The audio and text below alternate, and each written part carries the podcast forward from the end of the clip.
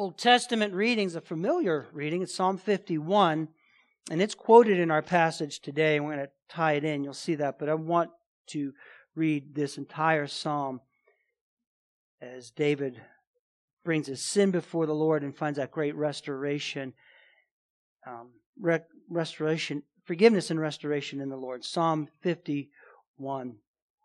If you'd like to turn with me. When I don't have my markers, it takes me longer to get to the passages than it takes you guys. You guys are ready to go. I'm still on Psalm 54 here. Okay, Psalm 51.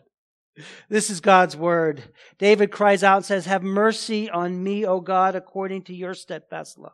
According to your abundant mercy, blot out my transgressions. Wash me thoroughly from my iniquity and cleanse me from my sin. For I know my transgressions and my sin is ever before me. Against you and you only have I sinned and done what is evil in your sight, so that you may be justified in your words and blameless in your judgment. Behold, I was brought forth in iniquity. In my sin and in sin did my mother conceive me. Behold, you delight in truth in the inward being, and you teach me wisdom in the secret heart. Purge me with hyssop, and I shall be clean. Wash me, and I shall be whiter than snow. Let me hear joy and gladness. Let the bones that you have broken rejoice. Hide your face from my sins and blot out all my iniquities. Create in me a clean heart, O God, and renew a right spirit within me. Cast me not away from your presence, and take not your Holy Spirit from me. Restore to me the joy of salvation, and uphold me with a willing spirit. Then I will teach transgressors your ways and sinners will return to you. Deliver me from blood guiltness, O God, O God of my salvation, and my tongue will sing aloud of your righteousness. O Lord, open my lips, and my mouth will declare your praise. For you will not delight in sacrifice, or I would give it.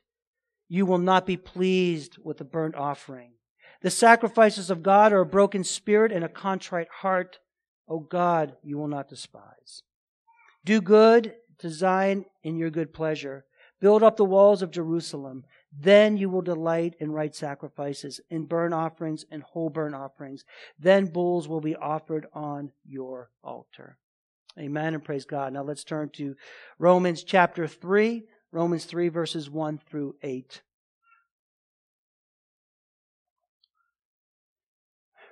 Paul speaking primarily to the Jewish members of the congregation there in Rome. And he says this Then what advantage has the Jew, or what value is circumcision? Much in every way. To begin with, the Jews were entrusted with the oracles of God. What if some were unfaithful? Does their unfaithfulness nullify the faith, faithfulness of God? By no means. Let God be true and every one were a liar, as it is written, that you may be justified in your words and prevail when you are judged. But if our unrighteousness serves to show the righteousness of God, what shall we say?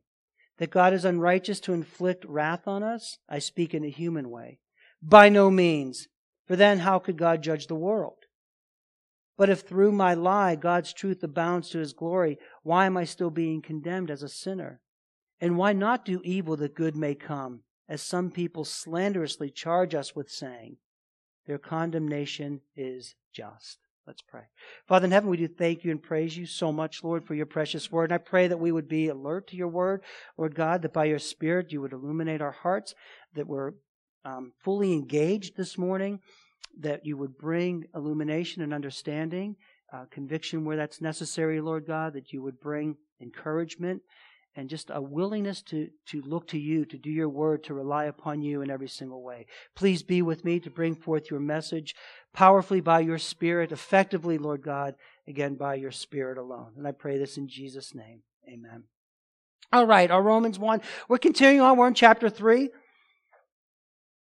And um, Paul's building, you know this, he's building up towards the doctrine of, of justification by faith alone, Christ alone, that we're saved by grace alone. This is Romans is a very gracious epistle, very much so. It doesn't start off that way necessarily because Paul is showing us, especially in the first two and a half chapters, just how sinful we are. And that is a big deal. We really need to get that because it seems like the reality of sin is kind of avoided by so many churches today. It just is, man. It just is. I'm not going to go through this. I'm not going to tell you, not that we're special by doing it.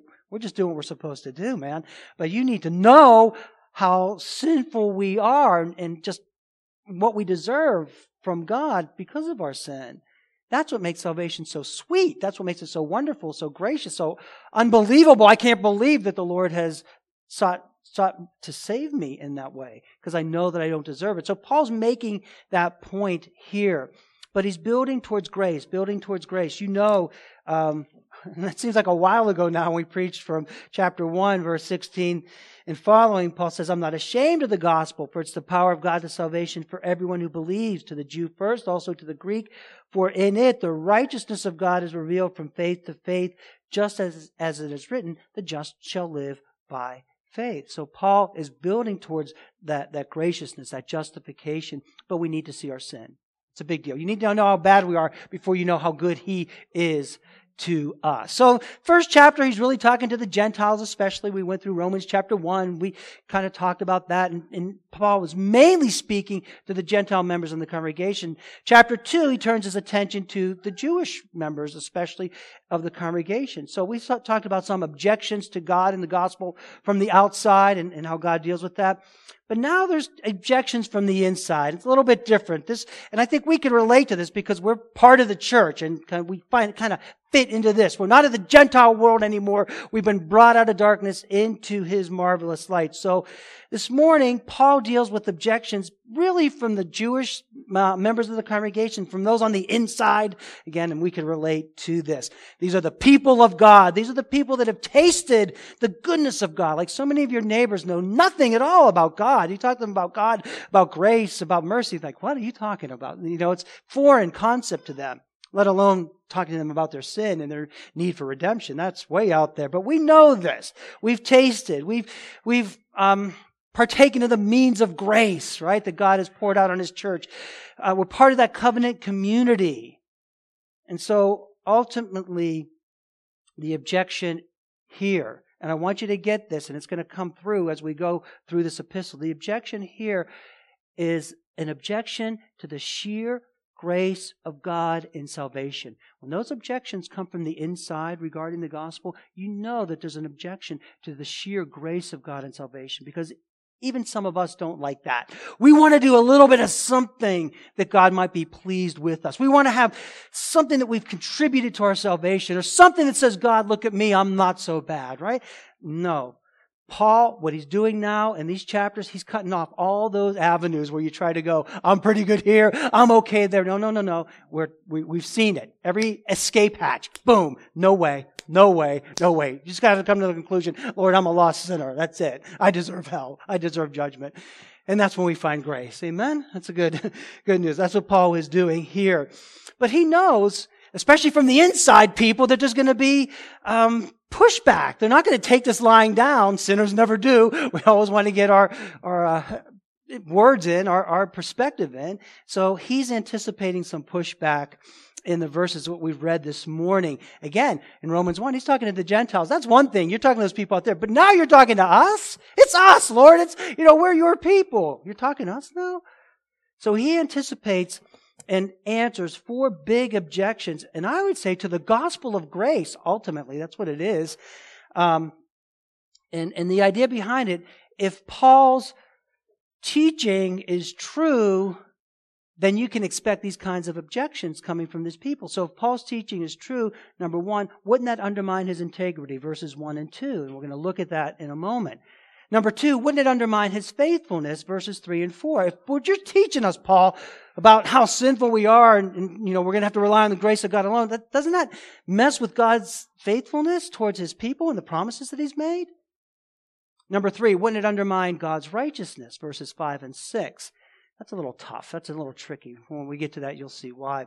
And then number four, wouldn't it undermine his holiness? Doesn't this, this gospel of grace alone undermine his holiness? Because, you know, we're just free in grace and we can basically do whatever we want. That's kind of the argument that's set forth. Now, these are arguments that these people made at that time, but don't think that these arguments are just for that time. These kind of arguments permeate through the centuries and generations into the church of God. So you'll see, especially with three of these connections to where we're at today, even if they're implicit. So it's, it's important to us. It's not just ancient history. It's for us right now because some of you have questions like this or pushback even in your mind, even if you don't speak it um, out loudly. So, Number one, let's just go through it. It's laid out very nicely. Paul says, Here's an anticipation, an objection.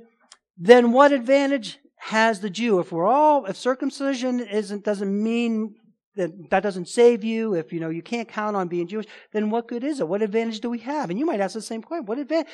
Look, you know, doesn't our heritage count for anything? We're descendants of Abraham. You could say that. The promise was made to Abraham. We're children of promise, right? That's, we belong to him. We're part of that tribe. We're part of that group. Right, God? Doesn't that mean, doesn't that count? We have the prophets. We have the priests. We have the temple. We have the rituals. We have everything that you've given us that foreshadows Christ. So, so isn't that a, an advantage for us? Don't we have an inside track, especially over those on the outside at least, right? You can think about it, kind of bring it up to today. You could see the, the thread coming to even where we are today. How many of you were raised Roman Catholic? I was. I always thought growing up Catholic that, you know, you're kind of all around. Hey, wait, we, we, that, I'm not like my pagan, I go to Mass at least once a week. I, I went to CCD when I didn't skip, although all those days, how many of you skip? I see you nudging each other. We'd have to walk on the train tracks to, to get to where our church was, and we would just kind of veer off and hang out on the train tracks and miss CCD. But, you know, I, I know many of you uh, can identify with that. I was baptized, obviously, confirmed, went through confession. Right?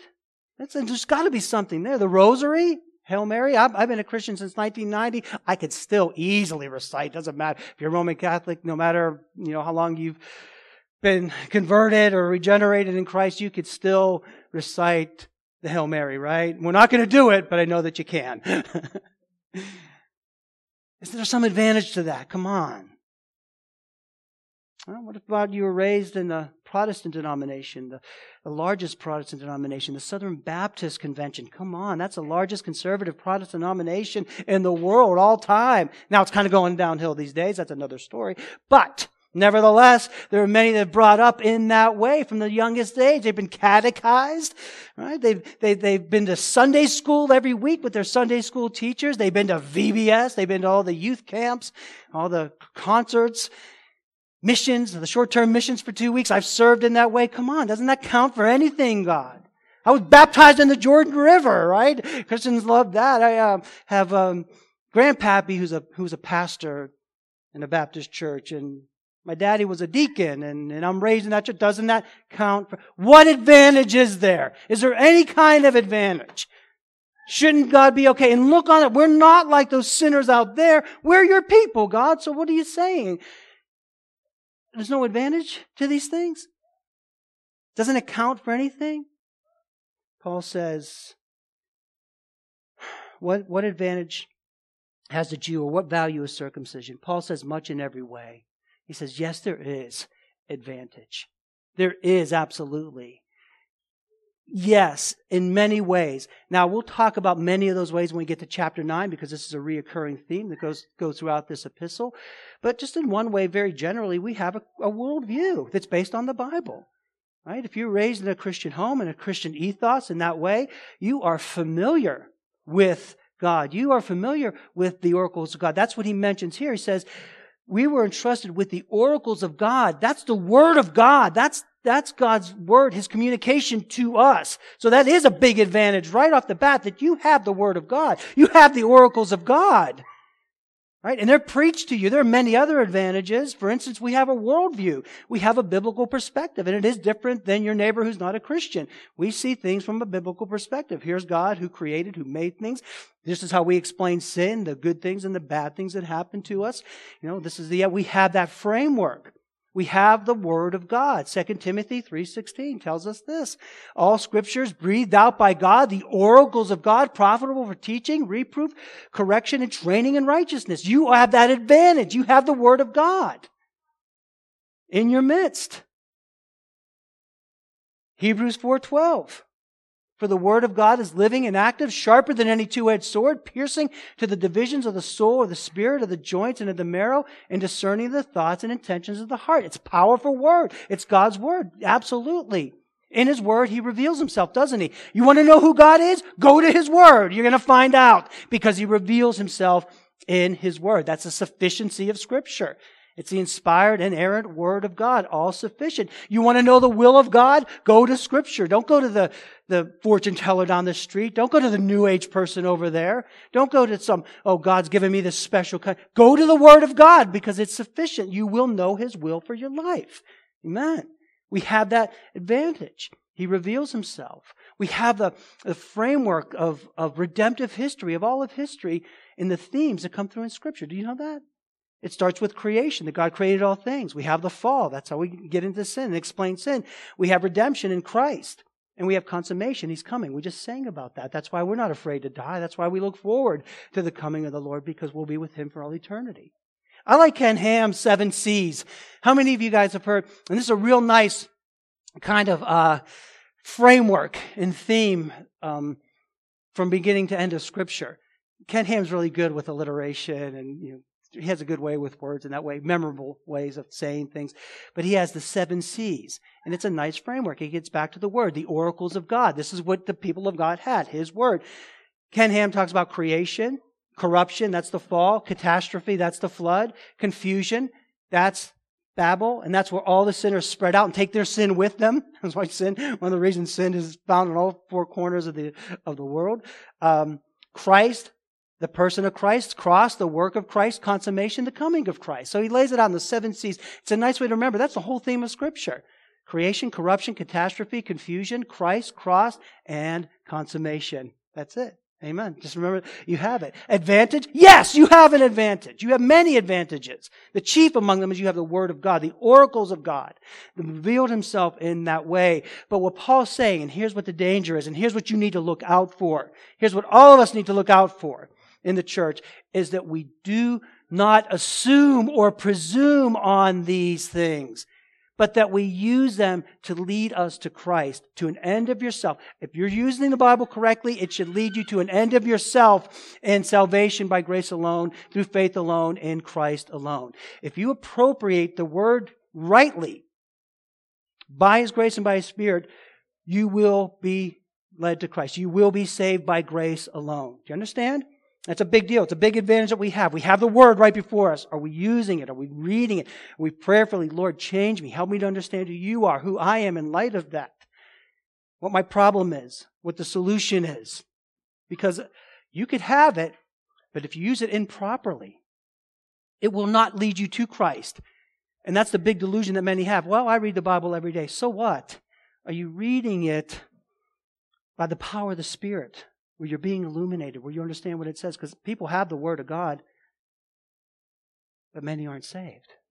Right? So, so what advantage? There's great advantage if you use it properly. If you don't, look, the, the, the Jewish leaders, let's look at John 5, 39, 46, and 47. Jesus says to the Jewish leaders, the one who knew the Word much better than we do, the Old Testament, many of them had the first five books memorized. They knew the Word. Jesus says, You search the scriptures because you think that in them you have eternal life. And you do, right? They bear witness about me. They do. They point to Christ all the time. Grace in Christ. Grace alone. Faith alone. Christ alone. Jesus is saying that. You have this word and it points to me. If you're not coming to me, if you're not confessing your sin, if you're going somewhere else, then you don't have me, even though you might, may have the word. He said, you search those scriptures because you think that in them you have eternal life, and it's they that bear witness to me. If you believed Moses, you would believe me, for he wrote of me. They're denying him and say, We have Moses as our father, not you, Jesus. Jesus said, If you love Moses and you believe the words that he wrote, then you would be trusting in me because he wrote about me. The oracles of God they had that lead to Christ, if used appropriately. if appropriated in that way. But if you do not believe his writings, how will you believe in my words? See? In Luke 24, 26, and 27, Jesus says, Was it not necessary that the Christ should suffer these things and enter into his glory, beginning with Moses and all the prophets? He interpreted to them in all the scriptures the things concerning himself. Scripture always leads to Christ. That's the advantage that we have. They're the oracles of God. You have those, but it always has to land on Jesus Christ alone. If it doesn't, then you're, you're lost no matter what you have. So what advantage? Great advantage in every single way. But that needs to be appropriated. The Jews didn't appropriate it well. Where did their teaching lead them? Way far away from Jesus, right? They ended up crucifying him. We talked about Roman Catholics. Those of us were Roman Catholics. Where does that lead? When you don't appropriate the word rightly and correctly, it leads to Christ by salvation through grace alone, faith alone, in Jesus Christ alone. It's another kind of salvation, which is no salvation at all, right? You're right there. You're all around Christ, but, well, this is the way. It's sacramental. It's sacerdotal. There's efficacy in the sacraments. Well, that's how you hopefully get to heaven one day. That's not what the Bible teaches. It leads to Jesus Christ alone through faith alone in Him alone. And even with the Protestants, many times, what do they do? They just kind of assume, well, I send my kid to see, to uh, Sunday school. I send my kid to VBS. Come on. I, they, they walked the aisle. They were baptized when they were 14 years old. And they, so they must be saved. Where are they today, man? Where are our kids today? So many of them. See, you can't presume. You can't count on the advantages to save you. But they give us access and lead you to the Christ who does save you. Do you understand that? That's what Paul is saying. That's the advantage we have. That we have them in Christ, but we must appropriate them. Number two, the second objection would be if Paul's message is true, doesn't that message undermine God's faithfulness? Look at verses 3 and 4. He says this. Well, what if some were unfaithful? You know, those chosen, what if they're unfaithful? What if they don't come to faith or, or trust in Him? Does their faithlessness nullify the faithfulness of God?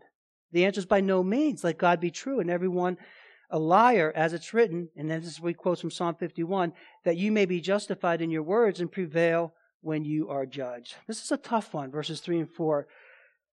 And these are kind of all interrelated. This is tough because it's so very discouraging, isn't it? It's so very discouraging for us in Christ to see so many so many who have been raised in the church, who've been raised all around and in the faith and in the church as, as they grow up, as they get older, they walk away from the faith. And you know this. You know this all too well. We have kids. We have um, friends.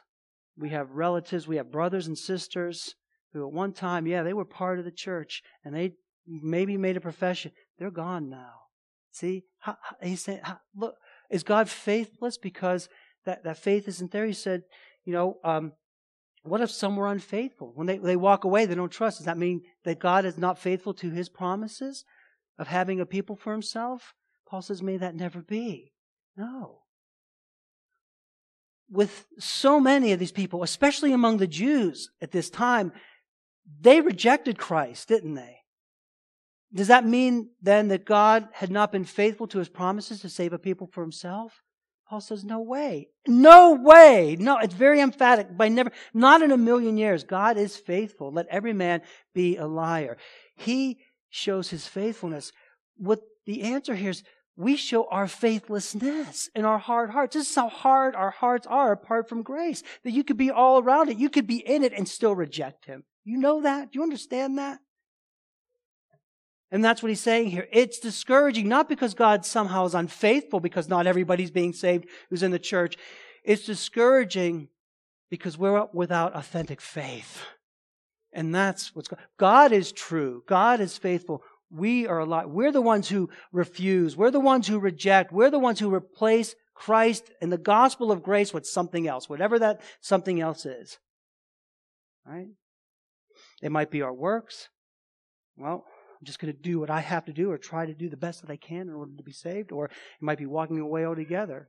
I'm going to try another path, another way, because this isn't working for me. We refuse. We reject. Paul saying that here. He's justified. He's faithful, man. And everyone who he has called will come to him.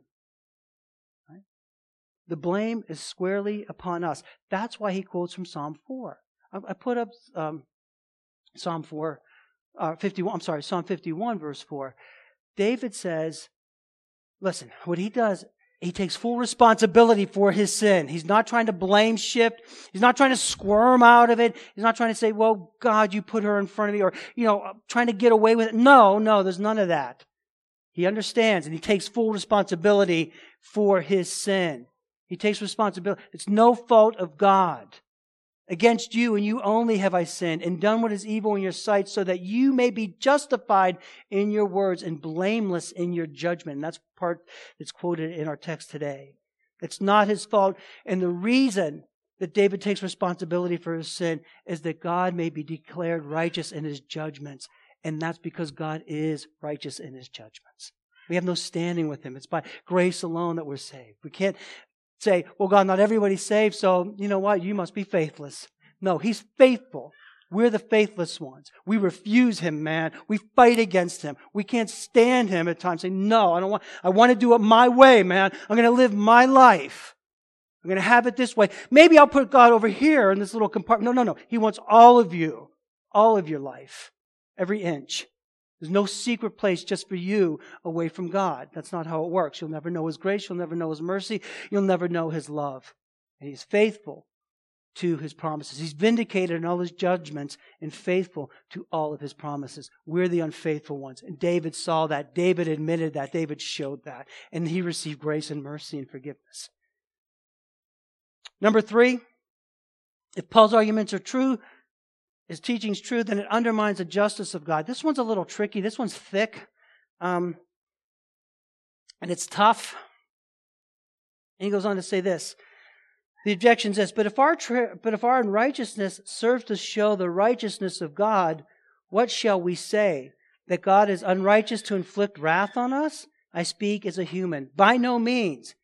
For then how could God judge the world? Again, this kind of a, this is a little bit different but the idea behind this is that I'll try to simplify this as best that I understand it and have learned this. The idea is that they're saying since our unrighteousness, since we're so bad and we see we're unrighteous, causes God's righteousness to shine through, right? As it were. We're so rotten. God is so good. He is so wonderful. He is righteous in that way. Why should he then go ahead and inflict wrath upon us? Right? Because we're just making him look good by our sin, so why should we even be punished for that? Does that make a little bit of sense to you? That's kind of the thought behind this. Why judge if sin magnifies your righteousness? If our wrongness magnifies your goodness, shouldn't he be content with that? Shouldn't you be glad that we're so bad? Yes, you're so good. Shouldn't that be enough? Why punish sin? Since our sin makes him look good. That's kind of the idea behind all of this. Well, the answer is very simple. The answer is simple because that's what sin deserves. It violates his justice. It doesn't matter that, okay, yeah, we're sinful. God is so good. He should be happy and content with that and not pour wrath out on us. No, no, no, no, no. Our sin deserves justice and it must be dealt with. So it's not enough to say, I'm wrong, right? I am wrong and God's right. And so that's good. That should be enough. No. Wrongness needs to be dealt with. In addition, he goes on to say, well, how can he judge the world? So these people inside the church are saying, okay, we're bad and you're good and that's, that should be enough. But logically, that, that would mean that God would not be able to pour out his wrath on any kind of sin. And that's okay because we don't want to be judged and have wrath on us, but we want other people to have the wrath of God, but not us. you know, you're good. Paul goes on to say, how can he judge the world then? Right? If our sin enhances his glory, there's no need for him to judge the world, even though sin deserves and requires justice and the consequences that our sin brings about. Understand? So Paul puts that one aside. That's one's a little bit different. It's harder for us to relate to in that way. I think the first two and this last one you can relate to much easier, but still that's an objection that Paul was anticipating and saying that, you know, I'm, I'm expecting to hear this kind of thing. So we're bad. That makes God look so good. Why should he give us wrath since we're making him look good? Because you deserve it, because that's what sin deserves. He wouldn't be a just God if he didn't punish sin. well, the fourth one And final one for this morning. and I just want us to learn from this. Please learn from this as, as his people, because these are, these are objections then. They're kind of objections now within the church. You could see it. There's, there's that thread there. The last one is this. They say this. Verse 7. But if through my lie, God's truth abounds to his glory, why am I still being condemned as a sinner? You could see where this one's going. And why not do evil that good may come? As some people have slanderously charged us with saying, their condemnation is just. This is antinomianism. This is, this is the, the idea that salvation, okay, man, if salvation is all of grace, if I'm just saved by grace, if grace covers my sins, then what's to stop me from sinning freely if grace covers my sin, right? If I'm under grace, so what? Then, then I can sin. There, sin all that I want. There's the, uh, the popular phrase, I guess, of saying, free from the law, oh blessed condition, sin all I want with easy remission, right? That's kind of an idea. Well, that's an idea that's been taken on by so many in the church today. That this, uh, if grace covers sins, if there's nothing that I have to do, if I don't have to do this in order to, to maintain my salvation, if I'm just covered by, see, sheer grace is very scary, isn't it? Because it puts everything on God and nothing on you. There's not an inch that you can do to maintain or gain, gain or maintain salvation. So it is scary in some ways. Because we always want to do a little something. Maybe God will see and be happy. Grace says, no, there's nothing. It's all been paid for in Christ. He's done it all. Well, then these guys go a step further. Well, then since I'm under grace, I could sin all I want and be free and, you know, still have my salvation. That's, that's a misunderstanding. Paul's saying, no, that's slanderous. That's so wrong. Are you kidding me? But that's teaching today. Did you ever hear of the hyper grace movement? Joseph Prince? This is what he teaches basically. Our sin is covered by grace. Our sin is covered by grace. We have grace. Now, should you sin? No, not necessarily, but when we do, we're covered by grace. There's no emphasis on repentance, remorse, reconciliation. It's just kind of having the best, best of both worlds, if you want to put it that way. I can have God, know I'm going to heaven, but I can still live any way that I want, and, and I'm going to be, and God's okay with that. And I don't work like that. You can't have it both ways. You can't serve two masters. You'll love one, you'll hate the other. That's a, that's a, a real trick from Satan, but this is kind of, hey man, if, if it's all by grace, if it's not by what I do, if it's not something based on my performance, then why not just do what I want to do if I still have salvation? That's hyper grace. That's easy believism. That's what so many people today, oh, I love Jesus. They'll say they love Jesus today, but tonight they're going to be hanging out at the bars and doing whatever they want to do and living the life they want to live. But I love Jesus and he loves me, so that's okay. Right? That's giving half your heart, which is really none of your heart to Christ. That's conditional obedience. You know, I'm just going to obey in this area. And we do that all the time. We hate when things go wrong, like in a civil way, when people rob from another person, when they kill another person unjustly, you know, when they murder somebody. We hate that. We can't stand that. We want that. You know, we heard about the shooting last night at Kennywood. Oh man, at Kennywood, that person should be taken right. Yes. But in other areas, we have hyper grace. When it comes to my sexuality, when it comes to my proclivities in that area, then more, then it's okay we want to make that okay. Know, we could be okay in some areas which God calls sin, but not in other areas we're convicted. See, we, it doesn't work like that. Salvation is all of grace. And we don't go on sinning. Paul says, excuse me, why not do evil that good may come, as some people slanderously charge us with saying their condemnation is just? We don't do that. What do we do as Christians? Turn over to Romans 6. We can go on and on. We're not going to with this idea. We'll talk more about it as we move through this epistle, as we get to chapter 6 and so forth. But listen, when you're truly saved, when you're truly converted, here's the idea. Paul says this, because he's talking about this again. This is one of the themes that runs through Roman. What shall we say then? Are we to continue to sin that grace may abound? Right? Because we're saved by grace. Do what we want. Why not? Keep sinning because that'll, that'll bring forth more God. People will see more of God's grace in my life, even when I'm sinning and he still loves me. Even when I'm sinning and he still loves me, right? That shows forth the grace. So why not do it? Keep on doing it. Paul says, no, no, no. By no means. How can we who died to sin still live in it? Don't you know that all of us who've been baptized into Christ Jesus were baptized into his death? Buried with him in baptism in order that Christ, as Christ was raised from the dead by the glory of the Father, we too might walk in newness of life. That's it. We're done with the old man. We come into Christ. You're in Christ, you have new affections, new priorities. And the top priority is, I think, one of the top priorities for every true believing Christian is to walk in full obedience to Jesus Christ, like I said earlier. Isn't that a top priority for you? Don't you wish, don't you want every moment in your life to be in obedience and according to his word and his will and his way? I know the sin nature fights against that, but if you're truly a Christian, that is our desire. That is our hope. That is our goal. That I'm faithful to you, that I'm obedient to you no matter what, no matter what my sinful flesh says, no matter the temptations that come from the world, no matter how the devil really tries to take me off, that I am faithful to you, Lord Jesus Christ, in every way. That's, don't you love, don't you want that? Uh, yes. To be faithful in our reading, to be faithful in our prayer, praying, to be faithful in our actions, to be faithful in our words, that really build up, that really encourage and not tear down, to lovingly confront instead of like passively let people go. Right? Don't we that's what he's saying here. And that's what true true obedience looks like. The grace given to us, the depth of that grace moves us and motivates us to greater and greater obedience. At least it should. It ought to do that. Right? But we don't like grace alone. Because it leaves us help, you know, it leaves us everything in God's hands, as it were. It leaves us helpless in that way. But it's precisely when you realize that you are saved by grace alone that all these objections melt away. They just do. Really? They, you know, if you're a true Christian, right?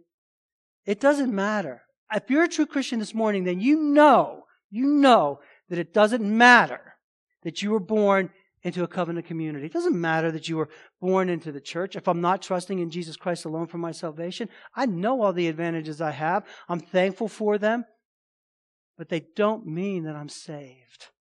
I don't care how often you come to church. I don't care how many mission trips you take. I don't care how much scripture you have memorized. If you win all the, the Bible memory verse challenges, blah, blah, blah. It doesn't matter if you don't have Jesus Christ. They're good if you have Christ. They're not bad things but they don't save you. Capiche? That's a big, big deal. And every single Christian knows that. You know that. You know that being born into that doesn't make you a Christian. Paul was aware of all the advantages he had. He knew who he was. But what did he do? He counted them as done. Everything, all the advantages he had as a Jew, what did he say about them? I can't use the word here because this is G, not even PG 13. But scripture says this Whatever gain I had, I count it as loss for the sake of Christ. You know that. Indeed, I count everything as loss for the surpassing worth of knowing Christ Jesus my Lord. For his sake, I have suffered the loss of all things and count them as rubbish in order that I may gain Christ. Amen. So you know that. And that word for rubbish actually means dung. I count everything, all my things, all my treasures, all my past achievements, my gain in this, in Judaism, all that. I count that as nothing for the surpassing knowledge of knowing Christ. And you know that. Number two, you know, and every true Christian knows that you don't deserve salvation. Right? God is not unfaithful. We're the, un- we're the faithless ones, man. Right? He is not unfaithful. He is faithful. And if you're a true Christian, you know that you don't deserve salvation, that you deserve only condemnation, man. You're not this little good person or mostly good person or even kind of good person spiritually speaking. We're sinful, man. We deserve that wrath. And every true Christian knows that. That's why grace is so amazing. Amazing grace. How sweet the sound that God saved a wretch like me. That's true. Not even one person. It's, it's a miracle that even one person is saved, let alone countless millions. He is faithful to his promise. And you know that if you're a true Christian this morning. That objection melts away. Every believer knows, every true believer knows that sin deserves wrath right? It's not just, hey, God, I'm bad, you're good. Why send your wrath? You know that you deserve wrath. You know that you deserve judgment. You know that you deserve hell apart from Christ if you're a Christian. If you're not a Christian, you kind of, well, hell's kind of tough, isn't it? That's a, that's a tough one. Maybe, maybe purgatory. That's, that was one of the things about being a Catholic. you're not going to burn in hell. You'll be purified in purgatory, but eventually you're going to be there, right? It's not that way with scripture, right? It's, it's one or the other. Every true Christian knows that we deserve the wrath of God, that we transgress willingly, wantonly, and continually. We're sinful, He's holy, and His punishment is just. He's glorified even more by justly meting out punishment. Do you know that? Do you know that God is glorified when He metes out punishment? Oh, God is mean. Oh, God is. No, no, no, no, no, no. He is glorified. Why? Because we're guilty. It's like a judge, a righteous judge, an honorable judge, which is they're hard, harder and harder to find these days, right? An incorrupt, uncor- is it incorruptible? Incorruptible judge that sentences the first degree murderer to death. And we say yes because that first degree murderer deserved it. It was malice aforethought. He thought about it. He knew what he was going to do. He planned on that massacre. He knew that he was going to go in and kill that family or that wife and do what he was going to do. So he deserved that justly. And we honor that judge, don't we, when he passes down that sentence. This is what you receive. This is what you deserve. We say, yes, your honor. And there's a righteousness to it. As opposed to the judge who, with that same person, offers bail. And they get out on bail, and what do they do? They go and do it again.